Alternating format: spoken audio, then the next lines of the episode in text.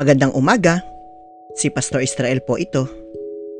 Ang atin pong devotion ngayong umagang ito ay matatagpuan po natin sa aklat ng Juan chapter 14 verse 6. Ganito po ang sinasabi doon.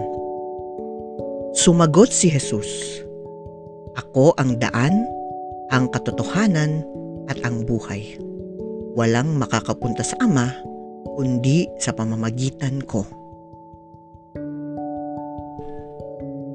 Nakaranas ka na bang pumunta sa isang lugar na hindi mo pa napupuntahan noon? Madalas kapag ganito ang sitwasyon, marami ang naliligaw at kung saan saan napupunta.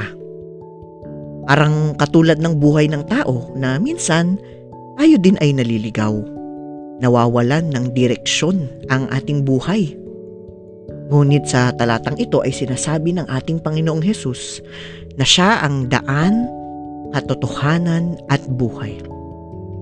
Nangangahulugan ito na siya ang nagbibigay sa atin ng direksyon. Lalo na sa mga pagkakataon kung saan tila ba tayo ay naliligaw. Kung tayo ay susunod sa halimbawa ng ating Panginoong Hesus at kung tayo ay susunod sa patnubay ng Espiritu Santo, hindi po tayo maliligaw ng landas. Tayo po ay manalangin. Panginoon, salamat po sa iyong kapangyarihan.